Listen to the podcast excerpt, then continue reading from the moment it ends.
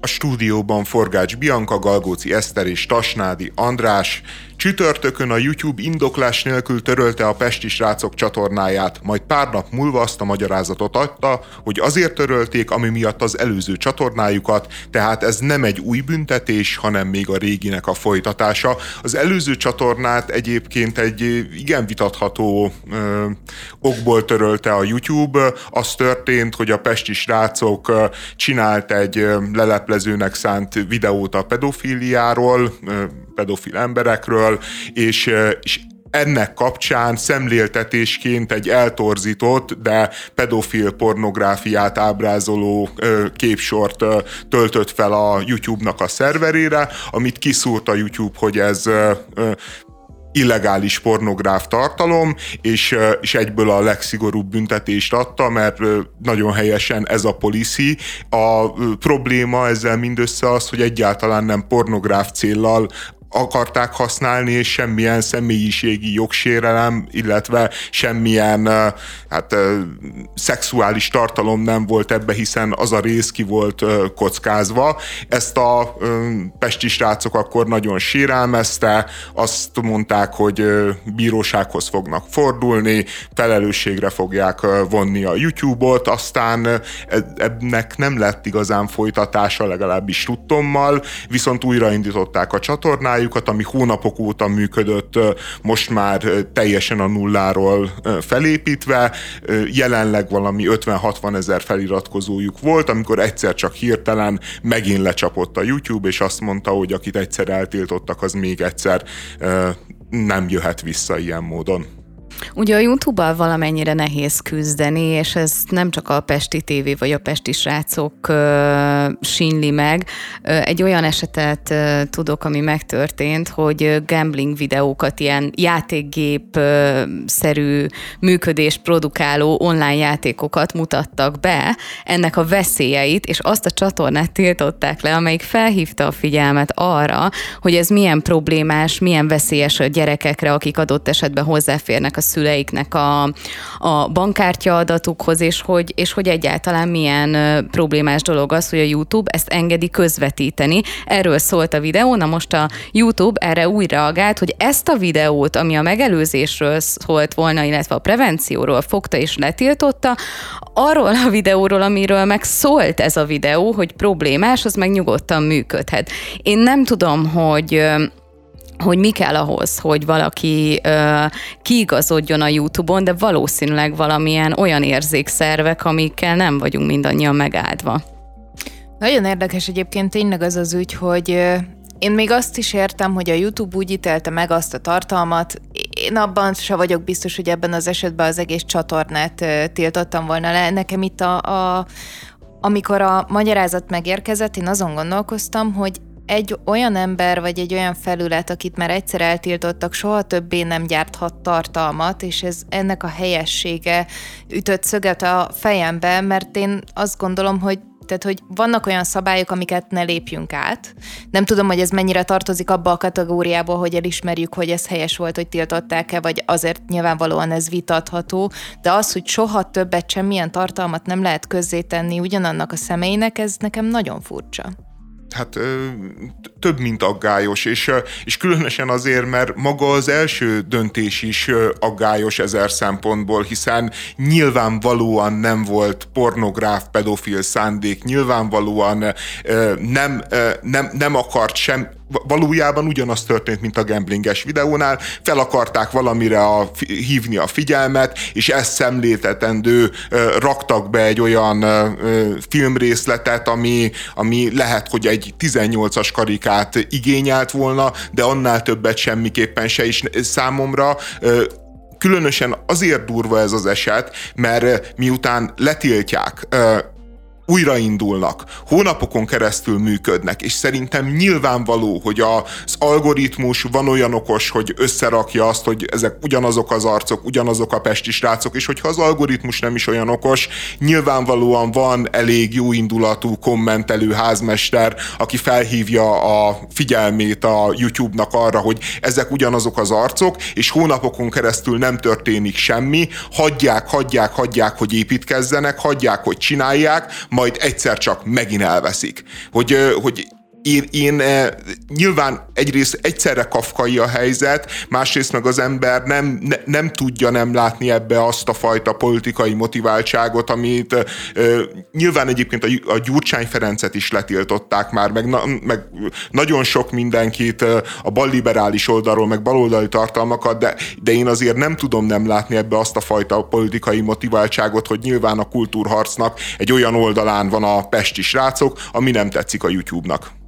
Lehet ugye a YouTube-nak az algoritmusát elővenni és hibáztatni, de hogy egyszer megtörténik egy dolog, de hogy ez időről időre megtörténik, és tényleg az a, az a legfurcsább az egészben, hogy, hogy az eredeti videó, mondjuk amiről szól az adott videó, ami kritikát fogalmaz meg, az meg gond nélkül fennmaradhat. Ez egészen elképesztő szerintem. Az, hogy milyen politikai... Ö... De mi, mi maradt fenn, milyen eredeti videó? Az a videó, amiről szól egy kritika, például a gamblinges tartalom kapcsán, az eredeti videót nem tiltotta a YouTube. Fennmaradt az, hogy a srác játszik a, a online, online kaszinó, nevezzük bárhogy. Igen, az eredeti videó fennmaradt, az erről szóló kritikát meg, meg tiltotta a YouTube. Tehát ezt nem tudom a, az algoritmus hiányosságainak betudni, mert hogy, hogy van egy olyan része, hogy akkor, akkor miért nem tiltotta az eredetit is, hogyha valójában az volt a probléma.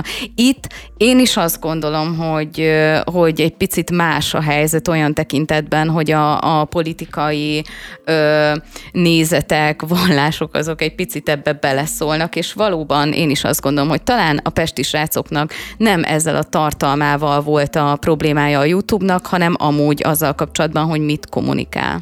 Azért ezt azzal a történettel árnyalnám, hogy volt a Covid alatt egy ugyancsak nagyon nagy figyelmet kapott hír, amikor is egy édesapát vontak felelősségre az összes Google fiókjából, és mindenből kitiltották, és egyébként még a rendőrök is elkezdtek nyomozni miatt a gyermekpornográf tartalom miatt. Ez úgy történhetett meg, ugye, hogy sokan ismerjük, mi történt a Covid alatt az egészségügyi szolgáltatásban. Nagyon sokszor vagy felhívtuk az orvosunkat, vagy képet küldtünk a problémát, problémákról, és a gyermekének pont a péniszén volt egy elváltozás, amiről ő egy fotót készített, és ezt az orvosnak tényleg azért küldte el, hogy valamit erre tudjon mondani, viszont ez felkerült a felhőjébe. És a, amint a, a Google-nél, YouTube-nál, ilyeneknél egy olyan, tehát hogy ez eredetileg tényleg egy ilyen algoritmus van, a sokat szidott talán AI módszerek is közre játszanak, tehát ugye be vannak tanítva itt gépek, hogy elemezzenek képeket, és nyilván utána van egy ilyen emberi utócsekkolás, hogy az tényleg pornográf tartalomnak minősül de olyan mértékű és mennyiségű az ide feltöltött képek száma, hogy ezt nem mindig tudják korrekten elbírálni. Tehát, hogy én azért Jó, még mielőtt, még mielőtt nagyon-nagyon kimondanánk, azért ezt a történetet azért szerettem volna elmondani, mert arra már nagyon sokan felhívták a figyelmet, hogy a, a nagyobb cégeknek ö, ezzel a fajta ö, problémával szembeni küzdelmében is van problematika, tehát ö, nagyon sok olyan képet vesznek vagy videót alapul, ami nem azt akarta mondani, nem annak akart számítani, és ebben az esetben szerintem abban igazad van András, hogy hónapokkal később újra letiltani, az már problematikus, de nyilvánvalóan a pesti srácoknak fellebbezniük kellett volna az eredeti ö, tiltásért, mert gondolom ott hasonló dolog történt. Hát és utána, megtettek, mindent megtettek. És, és utána pedig nem elindítani ezt, de hogy csak azért mondom, hogy itt, itt vannak problémák az ilyen ellenőrző rendszerekkel, nem biztos, hogy csak politikai problémák, problémák, és ezt szerintem állapítsuk meg. Nyilvánvalóan nem csak politikai problémák vannak, hanem probléma az egy részről, hogy ezek a cégek, ezek nem költenek igazán komoly összeget moderációra. Tehát egész egyszerűen az hogy azt mondod, hogy sok képet küldenek fel, és ezzel nem, és ők nem tudják ellenőrizni. Azért nem tudják ellenőrizni, mert egész egyszerűen nem alkalmaznak annyi embert, aki er, ami erre megfelelő Csak lenne. Ezért és valószínűleg nem alkalmaznak politikai indítatású emberek tömegét cserébe hogyha nem alkalmaznak embereket arra, hogy korrektül eljárjanak ilyen időszak. Tehát, hogy erre mondom, érted? Sokan jelenthetik, valószínűleg politikai színezettel sokan jelentik a, a pesti srácokat, meg valószínűleg az ellenoldalakat is ö, jelenthetik, és ezeknek az elbírálása valószínűleg megbicsaklik, de nem az van, hogy a YouTube főhadiszállásán van két-három ember, aki, aki így rá van fixálódva, hogy a politikai jobboldalt azt így tiltani kell, mert ez ki van adva. Hát vannak ezzel ellentétes beszámolók a nyugati sajtókban, tehát nagyon-nagyon politikailag motivált a moderatúra, nagyon-nagyon politikailag motivált a YouTube, meg az összes ilyen nagy tech cég, de mindegy, most ebben nem menjünk be, mondjad. Illetve azt engem az érdekelne tételesen, hogy a tiltás a személynek szól, vagy annak a csatornának, mert én eddig úgy tudtam, hogy a csatorna lesz letiltva, ergo az a személy, aki ezt csinálta, mondjuk akár egy személyben, akár egy csapat, miért is ne hozhatna létre egy új csatornát? Hogyha az új csatornán újra felbukkan valami olyan tartalom, amit a YouTube nem fogad el, az egy másik kérdés, de hogyha jól értem, itt most nem erről volt szó. Hát de azt hiszem, hogy Pesti srácok volt megint a neve, tehát hogy, de, de nem tudhatjuk, mert egyébként simán lehet, hogyha ők mondjuk Pesti lányok néven csinálnak, vagy Prosti srácok néven csinálnának egy új csatornát, tehát más lenne a neve, akkor, akkor is mondhatná az a YouTube, hogy de hát ti ugyanazok az emberek vagytok néhány hónap múlva, miután már bele, beleraktak jó, jó pár hónapnyi munkát, mondhatná, hogy ti ugyanazok vagytok, akik ezt csinálták. De az, a, az abban is ez a másik probléma, hogy teljesen átláthatatlan, hogy ezek a cégek mi alapján dönt. Vannak ilyen nagyon-nagyon homályos irányelvek, amiket kvázi aláírsz és elfogadsz, és, és ezek annyira homályosak ezek az irányelvek, hogy gyakorlatilag szabad kezet adnak a, a tech cégnek a kezébe, hogy, hogy bármiről dönthet, akár így, akár úgy, ahogy neki tetszik, és, és igazából nincsen jogi lehetőséged a fellebbezésre, mert hatalmas pénzbe kerül, Amerikába kell elindítanod, hosszú évekig tudják tartani a a híd főállás, tehát hogy, hogy jellemző egyébként, és ez így a NERT is beár, beárazza így a, a világpolitikába, meg, a, meg a, a globális fontosságát a NER-nek, hogy, hogy, hogy például egy ilyen ügyben valójában semmit nem ér a, az Orbán Viktorság, meg a Fidesz, meg, meg mindent, oda, amit szeretünk úgy tekinteni, mint egy ilyen hatalmas birodalmat, meg micsoda óriási erőt, és semmit nem tud csinálni. Tehát most az a kritikát, hogy nem ér el a völgyig a NER hatalma. Ez nem kritikám, ez csak megállapításom, hogy, hogy azért lássuk a szereplők közti erőviszonyokat. Most nyilván egyébként a, a kínai pártfőtitkár, hogyha akarna valamit, meg a kínai pártállam, na ők például már elérnek oda. Azért, tehát alapvetően ezt nagyon sok youtuber elmondja. Nekem hál' Istennek még nem volt ilyen problémám, de hogy pont ezért érdemes ugye cégekkel együtt dolgozni, akik el tudnak jutni a YouTube-ig, akiknek van szervezet képessége arra, hogy ezeket a jogszabályokat vitassék. Tehát, hogy azért itt nem az van, hogy mindenki védtelen egy ilyen óriási tech hatalom ellen. Nyilván védtelenek vagyunk, nyilván rosszak az irányelvek, vagy nem tökéletesek, vagy, vagy sokkal átláthatóbban kellene csinálni, de azért azt nem mondjuk ki, hogy itt az van, hogy a YouTube van mindenek fele. Hát jó, de Eszter, milyen tempó ez, hogyha te érvényesíteni akarod a jogaidat, vagy az, hogy ö, csak szeretnéd jelezni, hogy neked szerinted igazad van, és úgy bántak el veled, ahogyan aznak nem volt ott helye, akkor neked egy partnercéghez kell menjél, és nem gyakorlatilag... Kell, csak úgy egyszerűbb. Tehát nem, nem azt mondtam, de nem, hogy kell, nem. hanem hogy úgy De egyszerűbb. szerintem azt mondtad, hogy kell, és ez a helyes megfogalmazás, hogy kell, mert másképpen sehogyan sem érsz célt. Azért ezt szerintem lehessen már vitatni, hogy ez egy, ez egy nem, nem egy olyan tempó, aminek így, így meg kellene felelni. De nem, én csak azt mondom, hogy alapvetően tehát van egy szolgáltatás, ami neked platformot nyújt. Az, hogy ott milyenek a szabályok, meg, meg mi alapján csinálhatok én tartalmat, az le van írva, ők meghatározhatják, tehát ne csináljunk úgy, mintha ők ott ördögök lennének. Nagyon rossz az, hogy utána ö, ezeket nem tudom fellebbezni, vagy nem tudom jól fellebbezni, és könnyebb, hogy, hogyha ehhez segítséget kapok, mert nyilvánvalóan másokkal együtt képesebb vagyok erre, de ne csináljunk úgy, mint hogyha a YouTube állna mindenek felett, és mindenről döntést hozhat az életünkben. Hát talán nem mindenről, de az, hogy a saját platformján mi jelenhet meg, arról, arról ő hoz döntést, és azzal kapcsolatban, amit, amit mondtál, ott nincs igazad, hogy feketén-fehéren le van írva. Ez az, amit gyakorlatilag minden tartalomgyártó visszautasít, hogy nem. Nincsen leírva feketén-fehéren, vannak olyan tiltások, ami, aminek egyszerűen nem tudják az okát, és soha nem kapnak választ rá. Igen, ezt sem mondtam. És uh, egyébként én nekem volt kapcsolatom ilyen partnercéggel, mert mi, mi gyártó, gyártottunk, meg gyártunk is uh, YouTube-ra tartalmakat, semmit, semmit nem tudnak ezek a partnercégek igazából elintézni. Tehát annyi van, hogy ők gyorsabban eljutnak egy emberi hangig, tehát, de az az emberi hang egyébként ugyanúgy csak a, a cégnek a belső rendszerét látja, és ugyanúgy nem tud általában érdemi információt adni. Tehát egy, egy ilyen hihetetlenül bonyolult bürokrácia az egész, és, és a partnercég az kb. semmit nem jelent. Tehát volt olyan eset, amikor teljesen igazunk volt, teljesen egyértelmű volt, hogy túlzás volt. A partnercég is mondta, hogy jó, hát, hogy ez biztos el tudják intézni, nem tudták elintézni, mert, mert, mert így van megkonstruálva az egész dolog, hogy, hogy, hogy valójában végső soron az algoritmus döntsön, és minimális emberi beavatkozást engednek, és hát az se a kelet-európai régióból általában. Miközben Bordó lángol a nyugdíjreform miatt, Emmanuel Macron TV-interjút adott a témában. Az internet mégsem attól hangos, hogy mit mondott, hanem attól, hogy az interjú elején még a csuklóján van egy luxusóra, ami egyszer csak eltűnik. Az elnöki palota később úgy reagált, hogy Macron zavarta az óra, hogy az óra kopogott az asztalon, és ezért vette le az óráját. Még ha egy kiegészítést megengedtek a luxusórával kapcsolatban, az első hírek arról szóltak, hogy ez egy forintra átszámolva nagyjából nagyjából 30 millió forintot érő történet, míg most már vannak olyanok, akik inkább azt mondják, hogy ez valahol 1600 és 2400 euró között van, tehát a, a teteje az inkább az 1 millió fele közelít.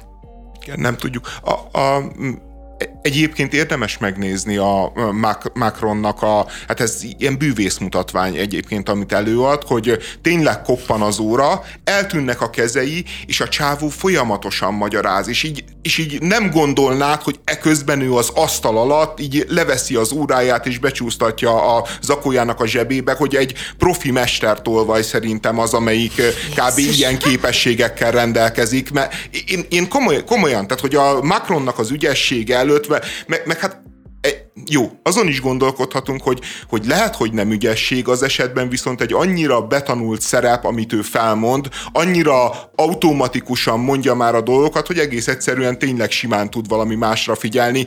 Én, én, én biztos, hogy például kiesnék a fogalmazásból, a beszédből, hogyha el kéne, el kéne kezdenem az órámat ide-oda rakni, és a Macronon nem láttad egy másodperces, egyszer csak nincs ott az óra, ennyit vettél észre. Mondjuk egyébként neki ez az életéhez jobban hozzátartozik, mint a tiédhez. Mármint a szereplés, a nyilvános fellépés, nyilván. stb. Tehát egy kicsit jobban van erre kondicionálva. Hát valószínűleg... nyilván ez egy sokkal kvalifikáltabb csávó is ezekben, tehát azért valaki nem véletlenül lesz Franciaország elnöke, tehát hogy nyilván nagyon magas szinten uralja a beszédet, uralja a testét, uralja a kommunikációt, de szerintem minden esetre láttunk most valamit a kulisszák mögül, hogy azért ezek a politikusok azért hihetetlen képességekkel tudnak rendelkezni. Nem tudom, most így belegondolva egyébként szerintem egy órát én is ki tudnék csatolni, miközben beszélek, de hát nyilván erre mondhatjuk azt, hogy persze a lányok tudnak többfelé figyelni meg, tehát hogy így igen, nőknek egyszerűbb ez a dolog szerintem. Na mindegy, az, hogy egy ilyen profi mestertolvaj benyomását kelti a Macron szerintem az önmagába uh, jelkép. Önmagában démonizálod ezzel a szóval. Most mondta vele, akkor én is lehetnék mestertolvaj? Hogyha ezt ugyanezt megcsinálom előtted? Hát, hogyha ugyanezt meg tudnád csinálni, akkor te, rá, rólad is ezt mondanám mindenfajta démonizálás keresünk egy, egy, egy, egy órát, és majd megpróbáljuk mert, mert az egész egyébként szerintem jelképes. Tehát a, az, hogy ez a, az óra értéke, meg az óra eltűnése uralja a, a mm, közbeszédet most Franciaországban. Ezt nyilván lehet úgy értelmezni, hogy a bulvár az, az mindent felzabál, és hogy az emberek egész egyszerűen nem akarnak bonyolult kérdéseket, közgazdasági fejtegetéseket hallgatni, hanem, hanem azt nézik, hogy az óra, meg hogy mit csinál a köztársasági elnök az asztal alatt, miközben beszél, és éppen mit rejt el előlünk a nézőközönség elől. Másrészt meg szerintem van ennek egy, egy szimbolikus szintje, ami igazából arról szól, hogy, hogy a, a Macron az, az tényleg kivesz valamit a francia társadalom zsebéből, azt a valamit egyébként, amit aztán a saját zsebébe, meg a milliárdos haverjainak a zsebébe csúsztat, és ez az értelmezés az, ami miatt, ahogy mondtad, hogy Bordó lángol, mondjuk az nagy túlzás, de, de az, hogy felgyújtanak egy városházát, azért az nem kevés. Tehát nyilván nem a Bastille, de mutatja azt, hogy írtózatos indulatok szabadultak el a francia társadalomba erről a 62-ről 64-re emelt nyugdíjkorhatár miatt, és, és nem Bordó az egyetlen, hanem nagyon sok városban vannak erőszakba fulladó tiltakozások. A ö, hétvégén 400 rendőr sérült meg, tehát az jól mutatja egyébként szerintem mindig a tüntetések erőszakosságát, hogy hány rendőr az, aki sérülés, súlyos sérülés szenved, és azért ez a 400 fő, ez, ez azért nagyon nem kevés. Ez nagyon nem kevés, és hát elképesztő, ami ott történik, és borzasztó innen nézve, de hogyha visszatérünk még egy picit ide az óra történetre, a legelején megegyeztünk abba, hogy profin csinálja a szerepléseit, meg profin tehát hogy ugye tudja folytatni ezeket az előadásokat. Valószínűleg arra is fel van készülve, hogy ha rajta van az óra, és ez rajta marad végig az adás végéig, az kisebb feltűnést fog okozni, mint hogyha közben leveszi. Úgyhogy én nem vagyok benne biztos, vagy én valahol el tudom fogadni azt a fajta ö, magyarázatot, hogy ő, őt ez idegesítette, mert hogyha ez egy ilyen jobban átgondolt történet lett volna, akkor gyakorlatilag nem volt logikus, hogy ő ezt levette. Viszont ez, hogy ö, arról beszélünk, hogy kinek milyen órája van, ugye ez sem új keletű a politikában. Millió olyan listát találtam csak ma reggel, hogy a világ vezetőinek a, az óráit állította sorba, hogy kinek mennyi pénzbe kerül, kit hol láttunk felháborító luxus termékekbe. Számomra ez mindig ilyen ilyen érdekes, ugye mi magunk is itthon nagyon sokszor találkozunk ezekkel a hírekkel, hogy Habony Árpádnak 160 millió, a, a Rogán Antalnak ilyen 300, 3000 eurós órái vannak. Botka László, botra, Igen, igen, igen, és így én, én mindig tehát, hogy ilyen, ilyen furcsán nézem, hogy hirtelen tudunk kiakadni ilyen dolgokra, miközben azért sokszor az van ezek mögött, az órák mögött, hogy tehát az ő fizetésükből ők ezt nyilvánvalóan megtehetik. És hogyha ha nem arról van szó, hogy valaki a, a Louis Vuitton ilyen óriási feliratos táskáját mutogatja a tüntetők előtt, ami valóban ízléstelen, mert arról mindenkinek van gondolata, hogy az nagyjából mennyibe kerülhet, hanem egy gyakorlatilag férfi ékszert hord a csuklóján, amiről, hogyha nem kezdenénk el nézegetni, hogy na vajon az mennyibe kerülhet, akkor az átlagembert ezzel nem nagyon tudott hergelni. Nyilván nincs, nincsen hergelési kredit ebben alapvetően. Van, mert, van, mert az, vagy hogy... van benne hergelési kredit, és pont ezt mondom, hogy tudod, hogyha én magam ránéznék erre az órára, fogalmam nem lenne. De, de, de, nem, de nem azért, mert nyilván mindenki kibékül azzal, hogy egy francia elnöknek akár 30 millió forintos órája lehet. Hát most az a palota, ahol lakik, az 300 milliárd forint. Tehát, hogy, hogy belefér. Itt igazából az van, hogy van egy olyan helyzet, amikor a társadalom társadalom egy nagyon-nagyon jelentős része azt érzi, hogy méltatlanul bán vele az elit, azt érzi, hogy az elit az tömködi a zsebeit, miközben őtől áldozatokat vár el, és ebben az esetben egész egyszerűen más ezeknek az óráknak, meg ezeknek a luxus termékeknek az optikája, és azért tudott felgerjedni a Macronnak az órája, meg, meg azért ez a téma, mert egész egyszerűen benne van az a, ebbe a szituációba, abba a helyzetbe, abba az órába mindaz, hogy, a, hogy amíg a Macron azon gondolkodik reggelente, hogy a Rolexét vegye fel, vagy a nem tudom én milyen most omegát akartam mondani, de nyilván nem omegába utazik a Macron, addig egy átlag francia meg azon gondolkodik, hogy, hogy mi lesz mondjuk a nyugdíjas éveibe, be tudja elfizetni az adót, meg ki tudja elfizetni a rezsit, és azért ezek nagyon-nagyon-nagyon más perspektívák.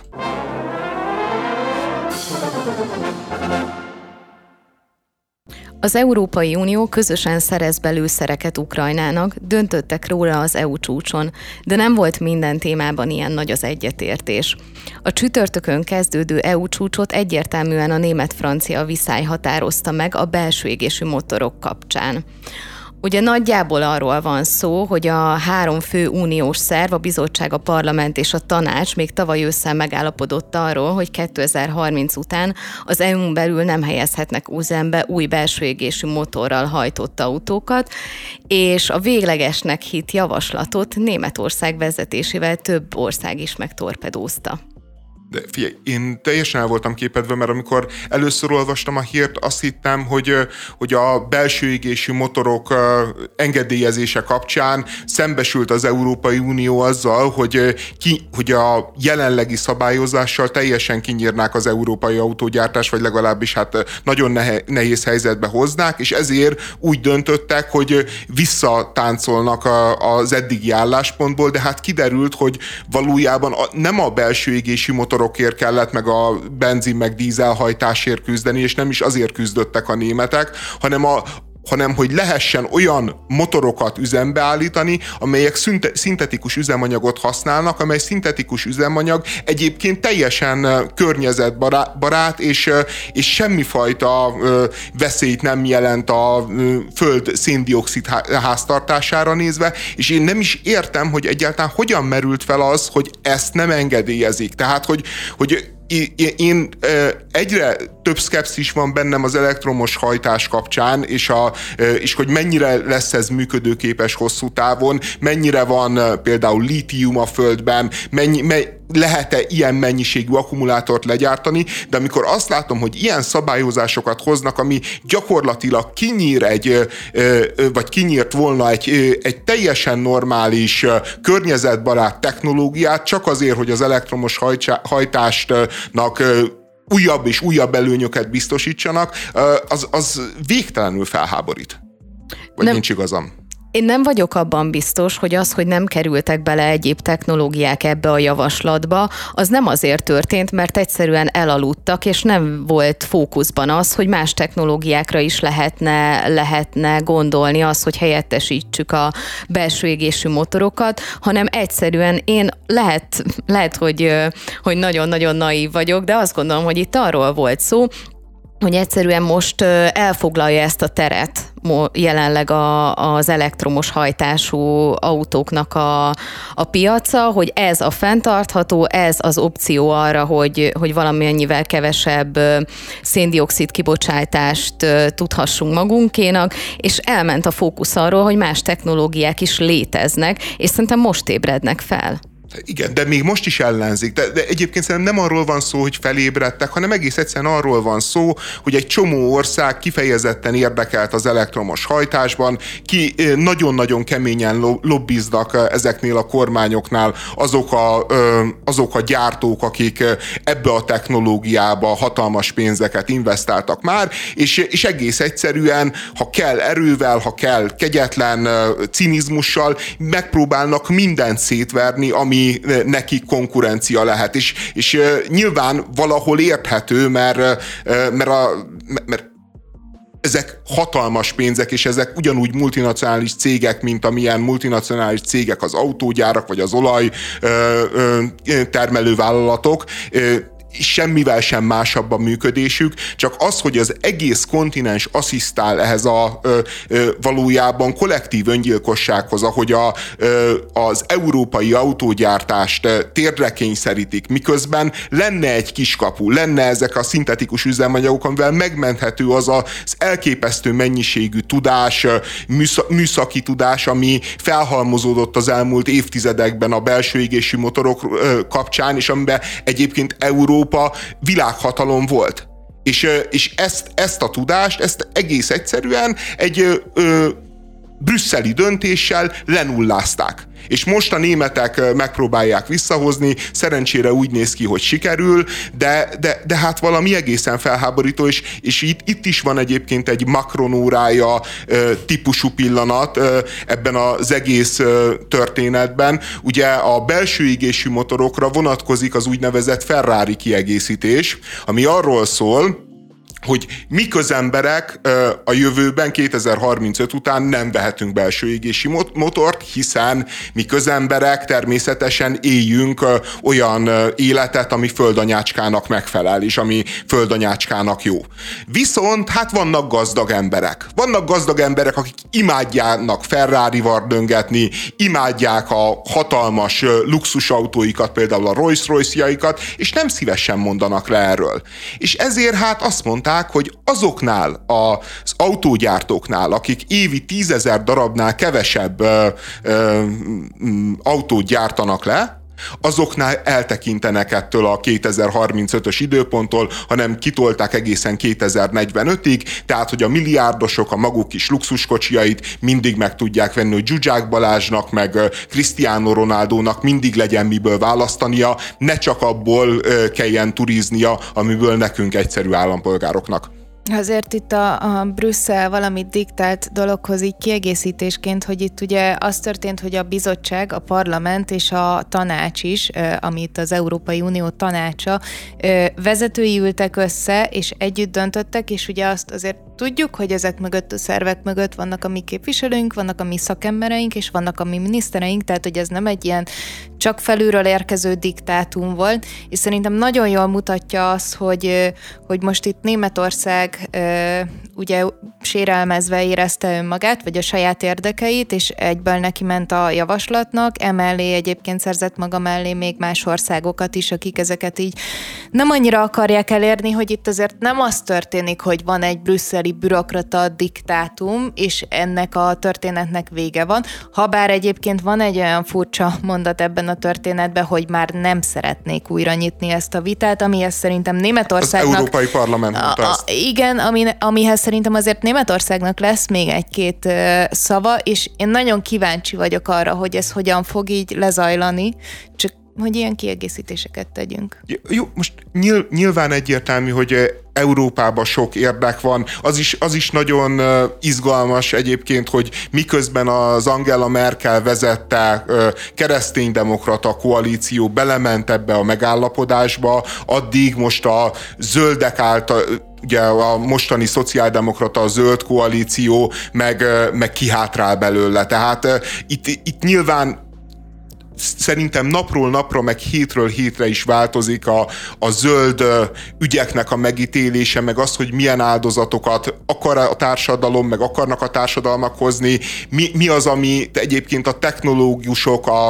a különböző tudósok mondanak, hogy mi a reális, mi nem a reális, mit lehet elérni, tehát nyilván egy állandóan változó helyzet van, én csak azt nem értem, hogy egy állandóan változó helyzetbe hogyan lehetett áterőszakolni egy olyan döntés, ami amiből most nem győzünk kihátrálni, és amely mögött tök egyértelmű, hogy milyen céges és ideológiai érdekek vannak. Szerintem az, hogy az zöld ügyek változnak, vagy enne, ezeknek a megítélése, szerintem bizonyos tekintetben rendben van olyan szempontból, amit te is említettél, hogy a technológiai fejlődéssel elérhetőek lesznek olyan, olyan eszközök, olyan technológiák, amik korábban nem álltak rendelkezésre. Ez szerintem tök rendben van. A probléma ezzel az, hogy hogy nem feltétlenül a piacnak kellene diktálni a tempót a zöld ügyek tekintetében. Én értem, hogy a, a német autóipar egy nagyon fontos ö, ö, része az európai gazdaságnak, csak akkor, akkor viszont el kellene dönteni, hogy a zöld ügyek mellett szeretnénk kiállni, vagy a, vagy a német autóipar mellett. És nem gondolom, hogy a kettő nem működhetne együtt, viszont ez olyan átfont, átgondolt uh, irányokat uh, kellene kijelölni, amiket most nem látok, hanem jön egy ötlet, hogy fú, hát akkor, akkor uh, tiltsuk ki a belső égésű motorokat, és akkor legyenek csak zöldek. Rendben, rendben, csináljuk ezt, menjünk erre. És utána veszünk egy 180 fokos fordulatot, hogy ja, hát akkor mégsem. Eredetileg Andrásra szerettem volna reflektálni, de szerintem ez arra is reflektál, amit, amit te most mondtál. Nyilvánvalóan az történik, hogy van egy jó ideológikus cél, de amit valóban diktál, azok a piaci és az üzleti érdekek. És ez azért van, mert egyébként az Európai Unió most már kinőtte magát, alapvetően egy gazdasági szövetség, ami arra jött létre, hogy az európai államokat együtt erősebbé tegye. Ugye itt is az egyik kifogás, amivel szemben éltek, az nem csak az, hogy akkor a, a szintetikus üzemanyaggal mi lesz, hanem hogyha csak és kizárólag az elektromos autópiacra tesszük le a voksunkat, abban majdnem biztos, hogy Kína le fog körözni minket gazdaságilag, és akkor gyakorlatilag a közös gazdaságot tesszük kitetté egy harmadik ö, nagyobb ö, félnek, ugye ezzel akarnak vétózni, és itt ez a probléma inkább, hogy ha, ha igazán jól vagy vagy én nem akarom megmondani az Európai Uniónak, hogy hogy működjön, de az én véleményem szerint tök jó lenne, hogyha alapvetően a zöld fejlődést támogatnánk, és nem kizárólagos kijelentéseket tennénk ilyen ügyekben. Az a baj, hogy, a, hogy a zö, az, ez a zöld dolog, ez iszonyatosan szexi. Ami bizonyos értelemben persze nem baj, mert, mert én is azt gondolom, hogy fontosak a zöld ügyek, meg fontosak azok a szempontok, amik a fenntarthatóságról szólnak, meg a Nem meg elég a tiszta. szexi. Á, szerintem az van, hogy az utóbbi időben ez nagyon-nagyon szexi volt, és ennek a nagyon-nagyon nagy szexiségnek, meg a rátelepülő üzleti érdekeknek volt köszönhető például az, hogy, hogy Németország ugye betiltotta az atomenergiát, aminek a következtében biztonsági, meg klímapolitikai célokra hivatkozva, aminek a következtében következtében mi történt? Jött egy energiaválság, és újra kellett indítani a szénerőműveket, amivel a hogy mondjam, a környezet terhelése a sokszorosa lett ahhoz képest, hogyha ők nem akarják megváltani a világot egy-két éven belül. Tehát itt, itt az a baj, hogy van egy, van egy ilyen nagyon-nagyon túlhajszolt és, és nagyon, uh, nagyon erősen képviselt álláspont, amivel szerintem nagyjából mindenki egyetért, mert ki az, aki nem szeretne egy zöldebb világban élni, és de viszont olyan tempót diktálnak, amit egész egyszerűen Európa nem tud fölvenni, de hogyha Európa föl is vesz, akkor is csak az történik, hogy lehet, hogy Európába kevesebb lesz a ö, károsanyag kibocsátás, stb., de valójában Európa gazdasági súlya meg drasztikusan fog visszaesni a világ azon részével szembe, amelyik nem ilyen erőteljesen zöldít, amelyik nem hoz olyan szabályozást, ami kinyírja adott esetben a teljes piacát.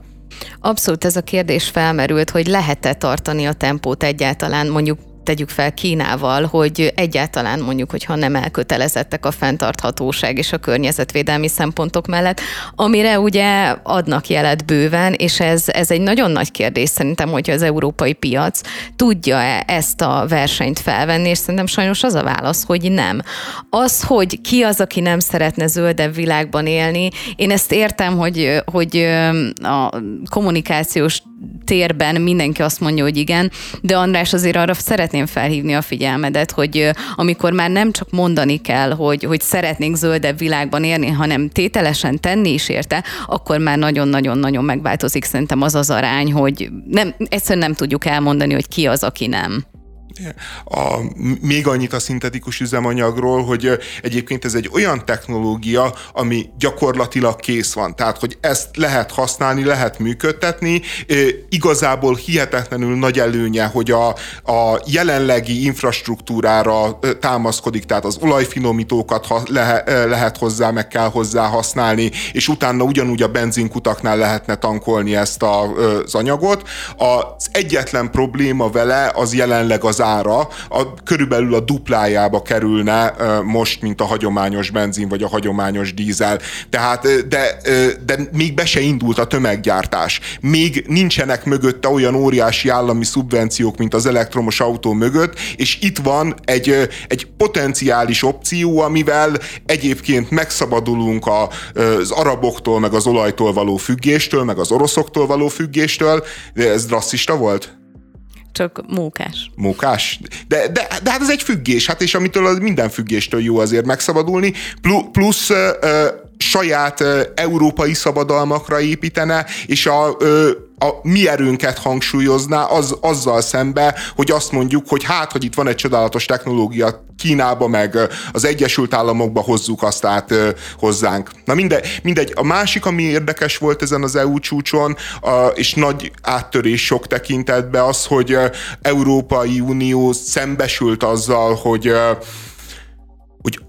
az a tesz halott állapot, amiben létezik, azért ez nem igazán fenntartható, és, és ilyen értelemben én egy nagyon nagy előrelépésnek tartom azt, hogy döntés született a közös lőszerbeszerzésről, ami ugye azt jelenti, hogy az Európai Unió elkezdett tenni is a közös biztonságáért, egyrésztről azzal, hogy kapacitásokat akarnak létrehozni, ami, ami azt, azt az európai fegyvert ipart hivatott újraéleszteni, amit azért szintén egyébként elég tendenciózusan és elég tragikusan leépítettek az elmúlt évtizedekben, és, és hát úgy néz ki, hogy tényleg alakul az ukrán háború fenyegetettségében egy, egy egymásra utaltság szolidaritás tudat, ami, ami eddig valahogy hiányzott európai országaiból, meg egy, meg egy veszélytudat, és, és ilyen értelemben ez a lőszer megállapodás szerintem túlmutat önnön jelentőségén, miközben egyébként hihetetlen nagy segítség az ukránoknak, akik, akik azzal néznek szembe, mint az oroszok, hogy, hogy nagyon-nagyon fogytán a lőszer, iszonyú mennyiségű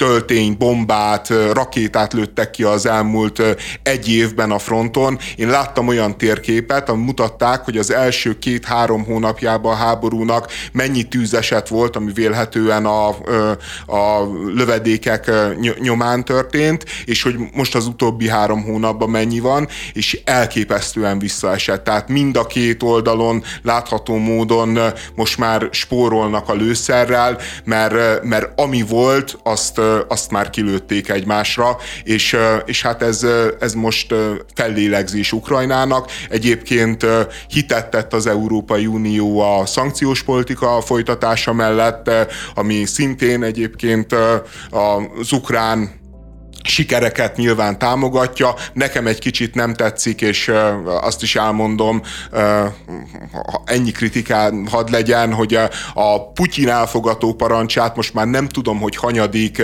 Európai Uniós fórum, ami megünnepli, de hát ez lassan egy ilyen karnevált kell szervezni, mert minden egyes alkalommal, hogyha találkozik három uniós vagy európai vezető, akkor elmondják, hogy micsoda csodálatos dolog, hogy, hogy készül az eltá- elszámoltatás Putyin ellen. Hát én én már annak örülnék, hogyha ö, Ukrajnából kiszorítanák Putyint. Ö, arról álmodozni, hogy bíróság elé állítják, hát az mindig egy kicsit, kicsit mókásnak érzem.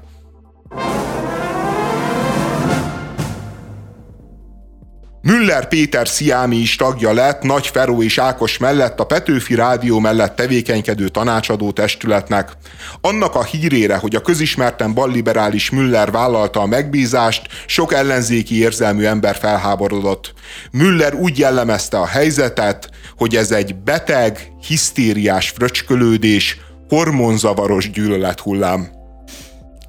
Nem tudom, hogy konkrétan milyen üzeneteket kaphatott, mert ez a megfogalmazás ez erősnek tűnik nekem. Viszont abban teljesen egyetértek vele, hogy kritizálni mindenki és azonnal tud, és ez a kizárólagos világ, amiben ma élünk, ez nagyon sok mindenkit, így nem tudom, így így kiállít, hogy na, ő elment a, nem tudom, a, a Pesti tévébe, vagy a Hír tévébe ö, szerepelni, vagy leállt beszélgetni egy fideszessel, vagy beült egy ilyen tanácsba, és akkor így egyből kikérjük magunknak, miközben én megpróbálom, vagy nem megpróbálom, hanem én azt mondom, hogy én bizalmat szavazok Müller Péternek, hogy ő tudja, hogy mit vállal, tudja, hogy mit szeretne elérni, és amennyiben ezt nem tudja megtenni, akkor pedig lehet, hogy azt fogja mondani, hogy így jó, én eddig tartottam, és ezt nem csinálom tovább, de kikérni magunknak csak azért, mert ellentábor, szerintem ez nem visz előre az egyetértéshez, a beszélgetéshez és az elfogadáshoz. Részben igazad van, Eszter, viszont beteg hisztériás, fröcskülődőnek nevezni azt, aki mondjuk ezt, ezt megmeri kommentelni, vagy kritikával illeti. Ja, ezért Én... mondtam, hogy ez nagyon erős volt. Nem tudom, hogy viszont ő miket kapott, mert ma, amilyen kommenteket látok. Telje, teljesen igazad van, Eszter, de akkor is azt gondolom, hogy egy közszereplőnek ezt el kell viselnie, azt, hogy ő csinál valamit a nyilvánosságban, és erre reagálnak a, a követői, azok, akik nem kedvelik, teljesen mindegy, és nem azt állítom, hogy ez rendben van, hogy hogyan kritizálnak adott esetben, nem ezt állítom, de azt, hogy elmondhassák a véleményüket, az, azt, szerintem, azt szerintem meg kellene adni, mert lehet itt azon moralizálni, hogy hol van az a határ, ahol meghúzódik az, hogy, hogy beleszólhatnak egy közszereplő életébe, vagy nem. Értelemszerűen nem szólhatnak bele, de véleményt alkothatnak róla. És bocsánat, és az, hogy ezt ilyen tartástalanul viselni, hogy beteg, hisztériás, fröcskölődés, nem tudom, nekem ez Hormonzavaros. Nem... Én a hormonzavaros nem is értem. Tehát, hogy miért hormonzavaros ez a gyűlölet hullám? Mi, mi, mi, mi itt a hormonoknak a szerepe? Lehet, hogy jó indulatból nem mentális zavarokra szeretett volna hivatkozni, hanem hormonális zavarokra. Ah. Nem tudom. Ne, én szerintem nincsen ezzel baj, tehát, hogy amit a Müller Péter mond, az most nyilván durva, és nyilván szól elsősorban az ő lelki állapotáról, meg másodszorban arról a közegről, ami körbeveszi őt, meg, meg egyébként bármelyikünket, aki felmegy 5 percre a Facebookra. Tehát azt gondolom, hogy ez egy jó helyzetleírás, és, és igazából számomra, ami nagyon-nagyon furcsa, és ez, ez is a te, teljes ilyen mindenfajta arányvesztés, ami történik, hogy mi, mi ez a testület, amiből ekkora ilyen iszonyatos pörgés lett? Ez, ez a testület, ez egy gittegylet. Ez semmiben nem dönt ez egy tanács, tényleg egy tanácsadó testület. Tehát nincsen döntési kompetenciája konkrétan.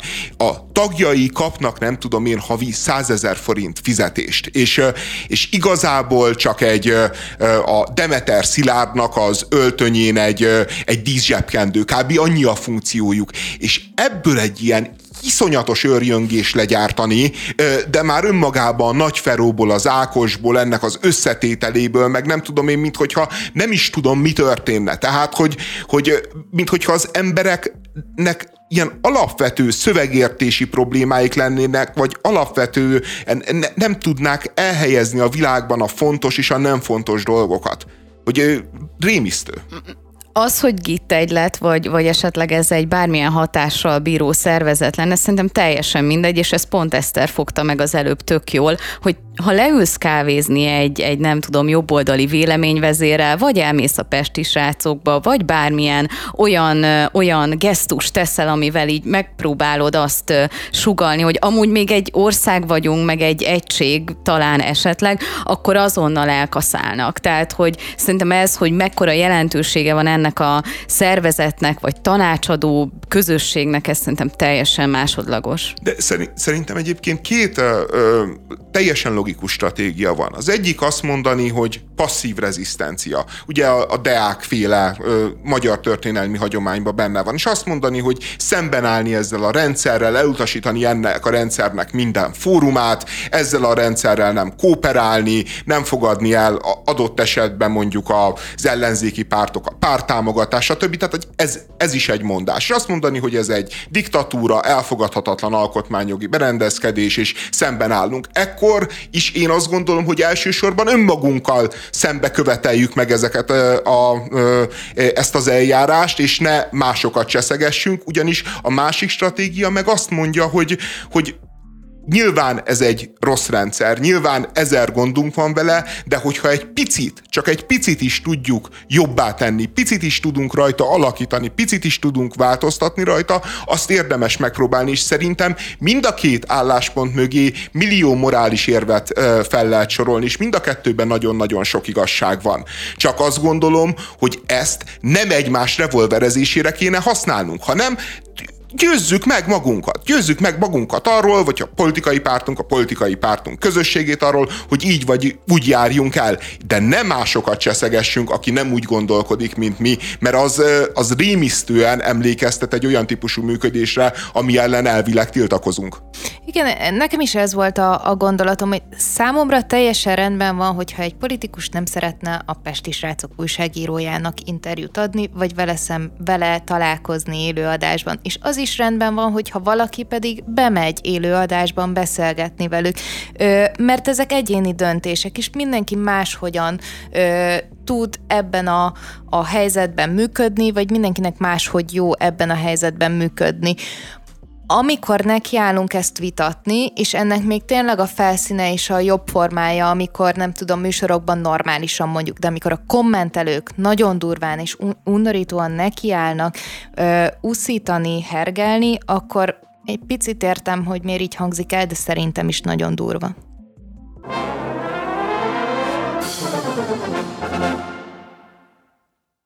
A Floridában történtekről fogunk most beszélni, de át is adom a szót Bájer Zsoltnak.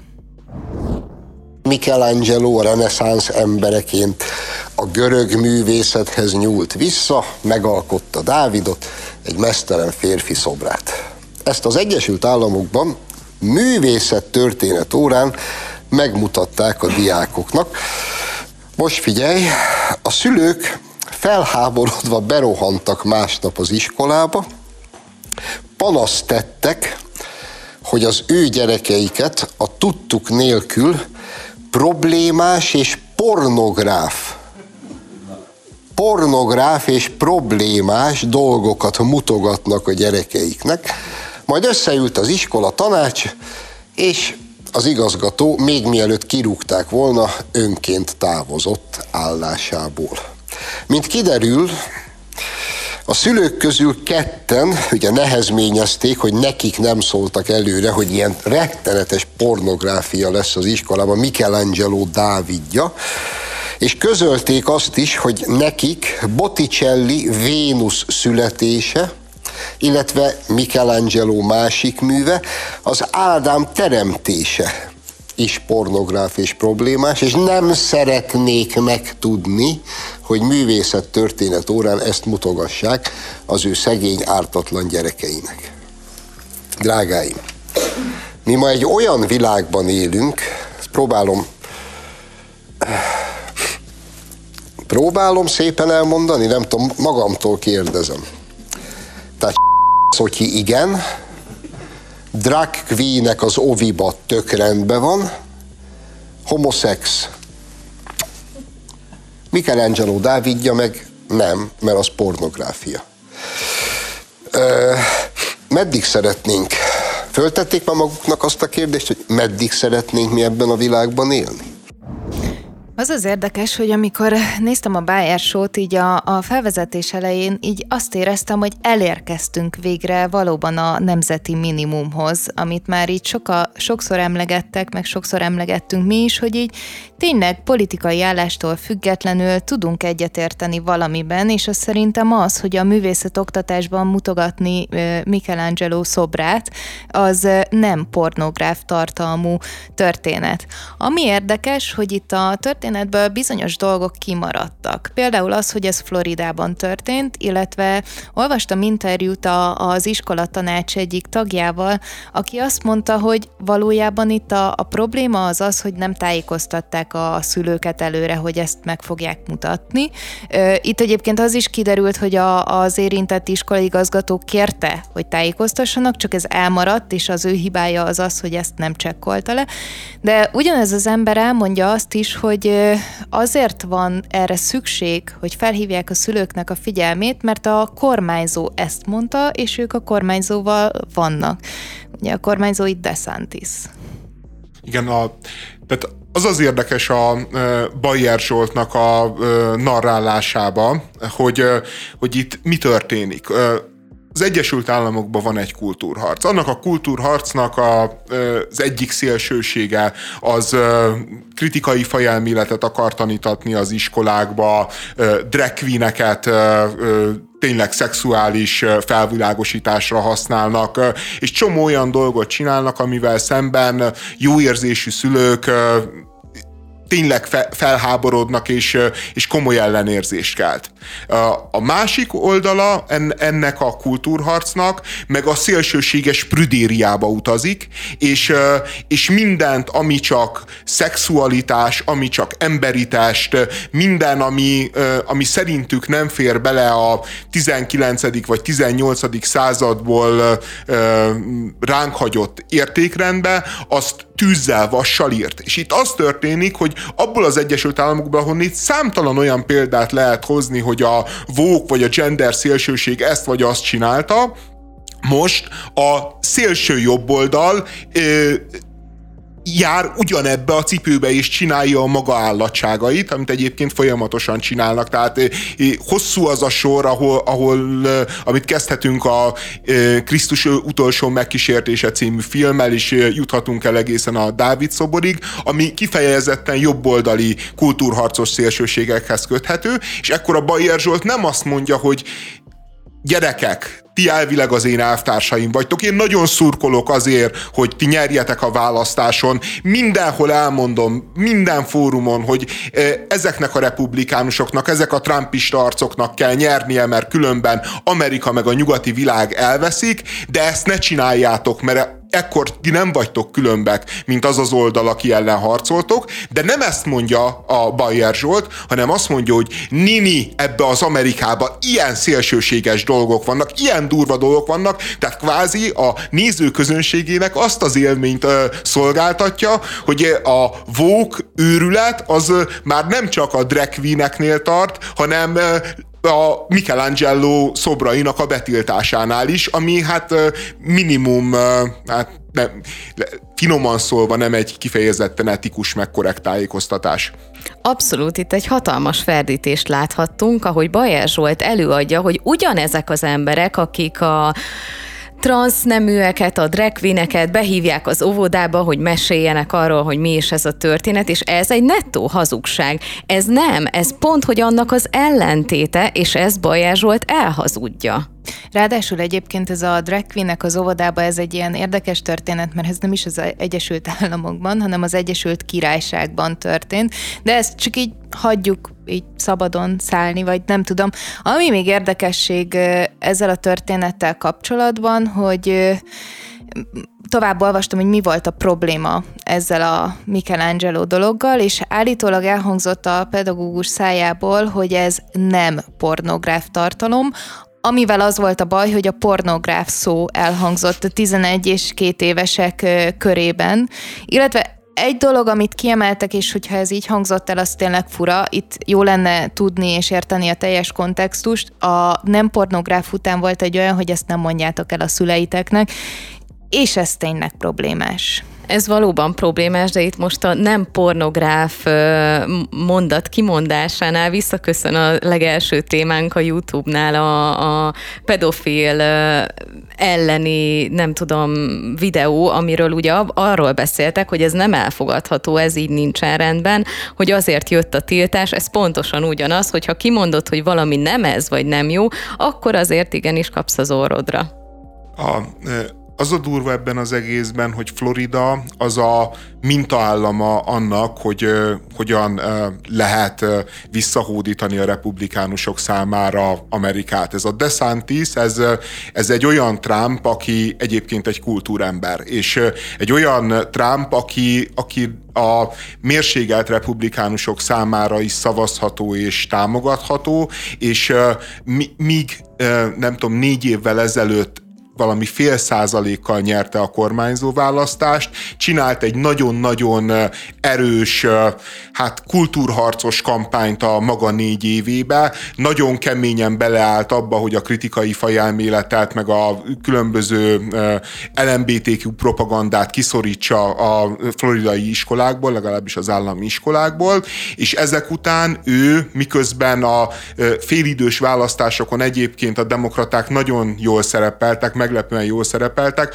A DeSantis az viszont torony magasan, valami 20 vagy 25 százalékkal megnyerte Floridát. Tehát elvileg ott van a republikánusok kezében a sikerrecept. Csak hát az van, hogy a sikerrecept, meg a sikerrecept kovácsa, az nyilván olyan indulatokat ö, szít fel, olyan ö, olyan gyűlöletet lobbant lángra a, a, a jobb oldalon, ami a maga szélsőségeseit is mozgósítja, és ezek a szélsőségesek egyébként ilyen precedenseket gyártanak le, és azt látjuk, hogy már tényleg semmivel sem vagyunk jobb helyzetben, mint amikor a demokrata kormányzó alatt kritikai fajelméletet kellett a gyerekeknek hallgatni, vagy eltávolították azt az igazgatót, aki nem hajlandó beemelni a tantervbe. És, és én azon gondolkodtam, hogy a szörnyű az egész dologban leginkább az, hogy a logikus következménye ennek elsőre az kéne, hogy legyen, hogy mindenki szembesül azzal, hogy,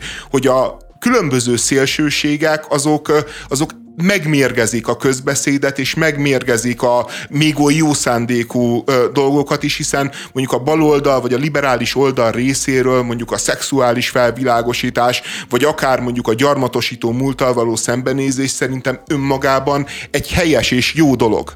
A szélsőségesek azok, az ő oldalú radikálisok, akik ezt addig feszítik, hogy valójában a jobboldali társadalom részére már elfogadhatatlanná válik.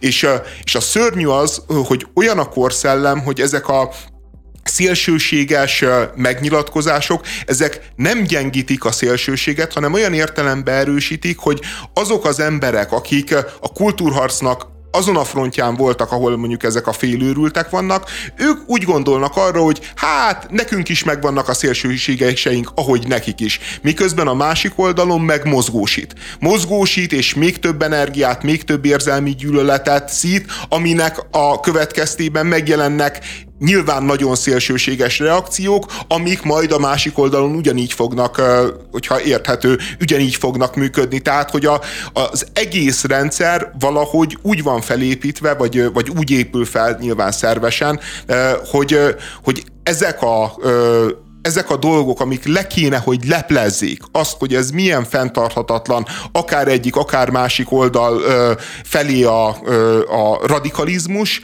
azok valójában igazolják a radikalizmust. És ez, ez, ez az abszurditása a helyzetnek, de ez az abszurditás az, ami miatt így nem látszik a megoldás, hogy ennek hol lehet vége, hogy mikor ér nyugvó pontra, egészen addig nem, amíg tényleg egymásnak nem esnek késsel, fegyverrel, mit tudom én mivel.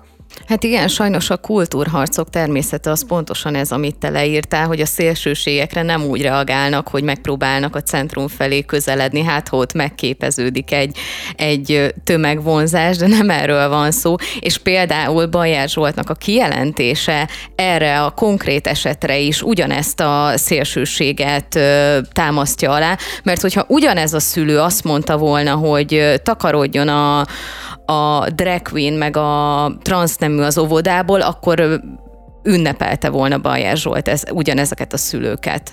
De szerintem, hogyha Amerikában lenne, akkor Bayer Zsolt ünnepelni őket a Fox News-on, tehát az a helyzet, hogy sokkal egyszerűbb elhazudni a dolognak a kontextusát, mint, mint megmagyarázni az embereknek, hogy hát, hogy legalábbis itt Magyarországon, hogyha ezek velünk vannak, jó indulatú emberek, jó szándékúak, egyszerűbb démonizálni, de valójában szerintem ő probléma nélkül állna be, bele, tehát nem, nem olyan fontos uh, Zsoltnak a Dávid szobor, meg az ókori kultúra, mint Orbán Viktor és Orbán Viktor hatalma, meg a, meg a kultúrharcnak a mindenek fölöttisége. Tehát ez, ez egy ilyen teljesen álságos hazugáláspont a részéről, amikor elmondja, hogy hát neki ezek örök kincsek, a életben, örök kincsek a kultúrában. Nézzük meg azt a kultúrpolitikát, amit például mondjuk a jobb oldal csinál Magyarországon a Bajer Zsoltnak a teljes támogatásával. Nézzük meg, hogy mondjuk például mondjuk ilyen minőségi kultúra tartalom szempontjából mi történt a TV2-n kevesebb majka lett, kevesebb szerencsekerék lett, több régi magyar film, több klasszikus értéket képviselő, akár az ókori művészettel foglalkozó sorozat? Nem, nem lett több, hanem ők is ugyanazt a szemetet nyomják, csak most már egy kicsit jobban, mint, mint a, a kereskedelmi tévék, amik ellen lázadtak annó. Nekem inkább azt tűnt fel, hogy van itt ez a hír, amiben tényleg szerintem jó érzésű emberek, bár ilyet nem szeretnék mondani, ez nagyon rossz, tehát hogy így azok az emberek, akik ismerik a, a művészetet, vagy nagyra tartják Michelangelo művészetét, azok tényleg felháborodnak, pontosan tudják, hogy nem pornográf tartalomról van szó, ebben mindannyian meg tudnánk egyezni. Szerintem az az opozíció, amiből, amiből Bájár Zsolt ebben az esetben is megfogalmazta a véleményét, az nem is feltétlenül a művészetről szól, hanem az Amerika ellenességről, és így mindegy, hogy melyik szélsőség vagy melyik szélsőséges tábort emeljük fel, azt akarjuk bemutatni, hogy valójában ott a tengeren túlon minden nagyon rosszul működik.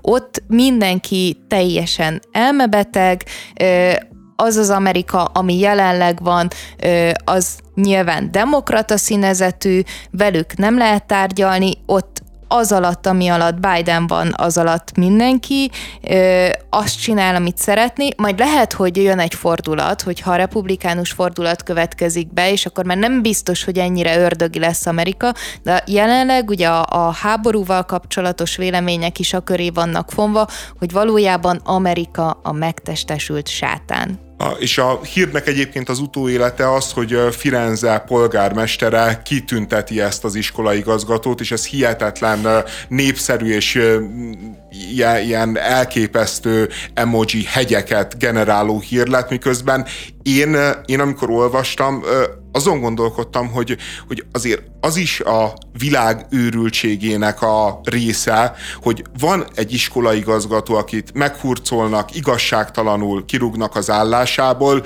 hozzátartozik, hogy egyébként ő nem is harcol azért, hogy ott maradjon, nem is áll bele ebbe a konfliktusba, hanem azt mondja, jobb nekem a békesség, lelépek, valahol máshol kapok majd állást, ne, nem akarok senkinek a hőse lenni, és kitüntetik, kitüntetik. Tehát ki lesz, a legkö, ki lesz a következő, akit ki fog tüntetni Firenze városa? Valakit, akit elgázolt egy autó? Mert az ténykérdés, hogy ez az ember, ez egy áldozat. Az ténykérdés. De azért, mert valaki áldozat, az, azért mióta jár kitüntetés?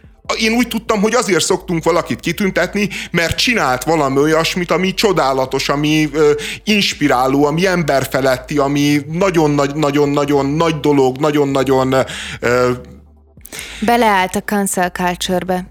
Ezt tette ő. De még csak bele, bele se állt. Tudom, még csak bele se állt. Tehát, hogy bár, hogy, tehát, hogyha ez a figura azt mondja, hogy én nem mondok le az igazgatói címről, pereskedek, perre megyek, stb., akkor azt mondom, hogy oké, okay, hát de, de még akkor is azt gondolom, hogy nem kitüntetni kell, hanem azt mondani, hogy Firenze város hozzájárul a perköltségekhez, hozzájárul az ügyvédi költségekhez. De az, Vagy hogy meghív kitűnt... egy egész iskolás csapatot, egyébként szerintem az még kedves lett volna. És, és ebbe, ebben, hogy, hogy kitüntetek valamit, azért, valakit azért, mert áldozat, egyébként teljesen benne van az egész MeToo mozgalomnak, meg, meg, a, meg ez, a, ez a túlhajszolt érzékenységnek minden, minden problematikája. Ne tüntessünk ki valakit azért, mert, mert méltánytanul bántak vele. Legyünk vele szolidárisak, támogassuk. Ezer, ezer módon... A MeToo az nem osztott díjakat, bocsánat. Hát a mindenki bejelentkezett a maga mitújára, Mind, mindenki bejelentkezett András, a maga a három történeteiket, nem, tehát hogy ne arra, hogy nem csináltak díjátadót arra, hogy kimondta el a legszomorúbb történetet, csak hogy így azért maradjunk a korrektség szintjén. A fejükben csináltak, tehát ja, hogy... Ja, ja, ért, ja, hát az úgy más. De, de jó, most tényleg nem menjünk bele a MeToo-ba, de hát te nem, é, nem érezted ott, hogy van egy ilyen nemtelen licit, ahogy mindenki jön, és, és egyre apróbb, egyre nyomorultabb ügyeket már, amik, amik már messze, hogy mondjam, aki rajta kívül senkit nem traumatizált volna, és azzal a jött saját elő. traumáikat írták ki, igen, én ezt éreztem, tehát hogy azt gondolom, hogy ö, én nem szeretném megítélni, hogy kit mi traumatizál, lehet, hogy nem kell mindent a BTK eszközeivel büntetni, de az, hogy én kimerem írni, hogy nem tudom engem csak az, hogy a, a, a pizzámat hússal hozták ki, pedig vegetáriánus vagyok, mindenki régyelhessen egyet, és nem akarom ennyire lealacsonyítani a, a MeToo csak szerintem nagyjából a te fejedben ö, egyes esetek itt voltak, én például a magam részéről azt is megértem, hogy ha valakit a füttyögés traumatizált, ameddig nem azt mondja, hogy most az összes munkást, aki mellett én elhaladtam, azt zárjuk el a, a világtól nagyon messzire egy életre, hanem csak leírja egy Facebook posztba, hogy nekem ez nagyon zavaró, addig engem nem tud felbosszantani. Lajter Péter Tamás magyar feltaláló nemrég szabadalmaztatta találmányát, amely akár teljesen ki tudná váltani a műanyaggyártást az egész világon. A környezetbarát anyag különlegessége, hogy a többi lebomlónak nevezett műanyaggal ellentétben az új találmány még mikro, mikroműanyagokat sem hagy hátra.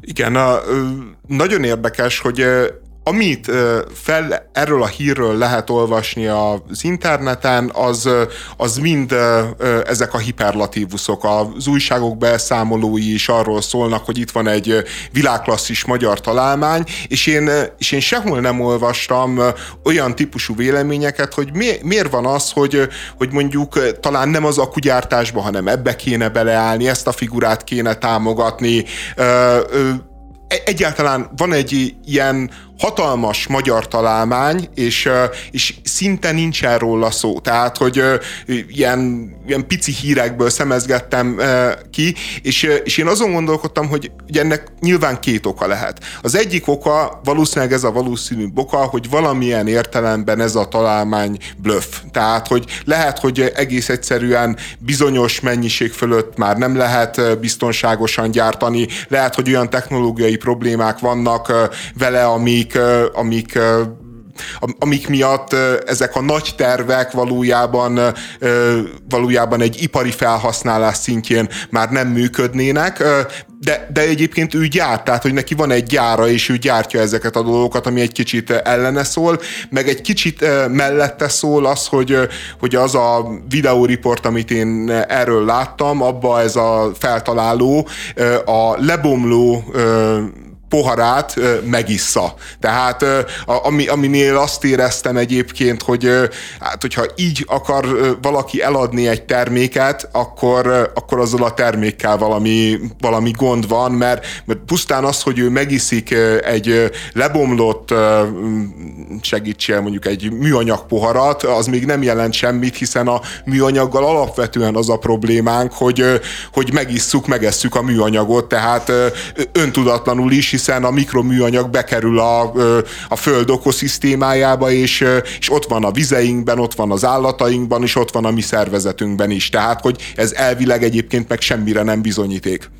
Hát de pont ez a lényege elméletileg ugye ennek az anyagnak, hogy mikroműanyagokat sem hagy hátra.